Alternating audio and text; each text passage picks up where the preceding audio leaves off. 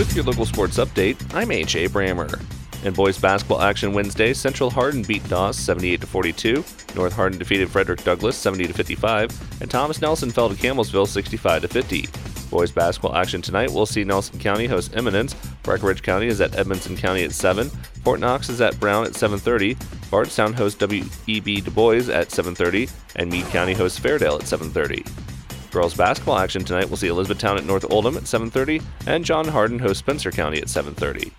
The University of Kentucky men's basketball team led LSU by as much as 15 points in the second half, but the Tigers went on a 21 4 point run in the second half to mount a comeback that ended with a successful buzzer beater as the Wildcats fell 75 74.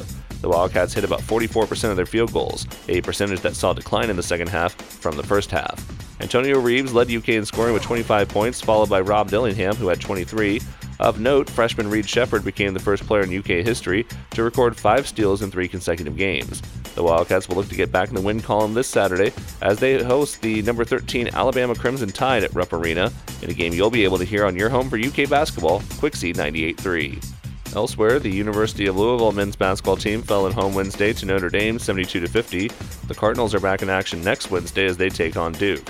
The University of Louisville women's basketball team is back on the hardwood tonight as the number 20 Cardinals take on Georgia Tech.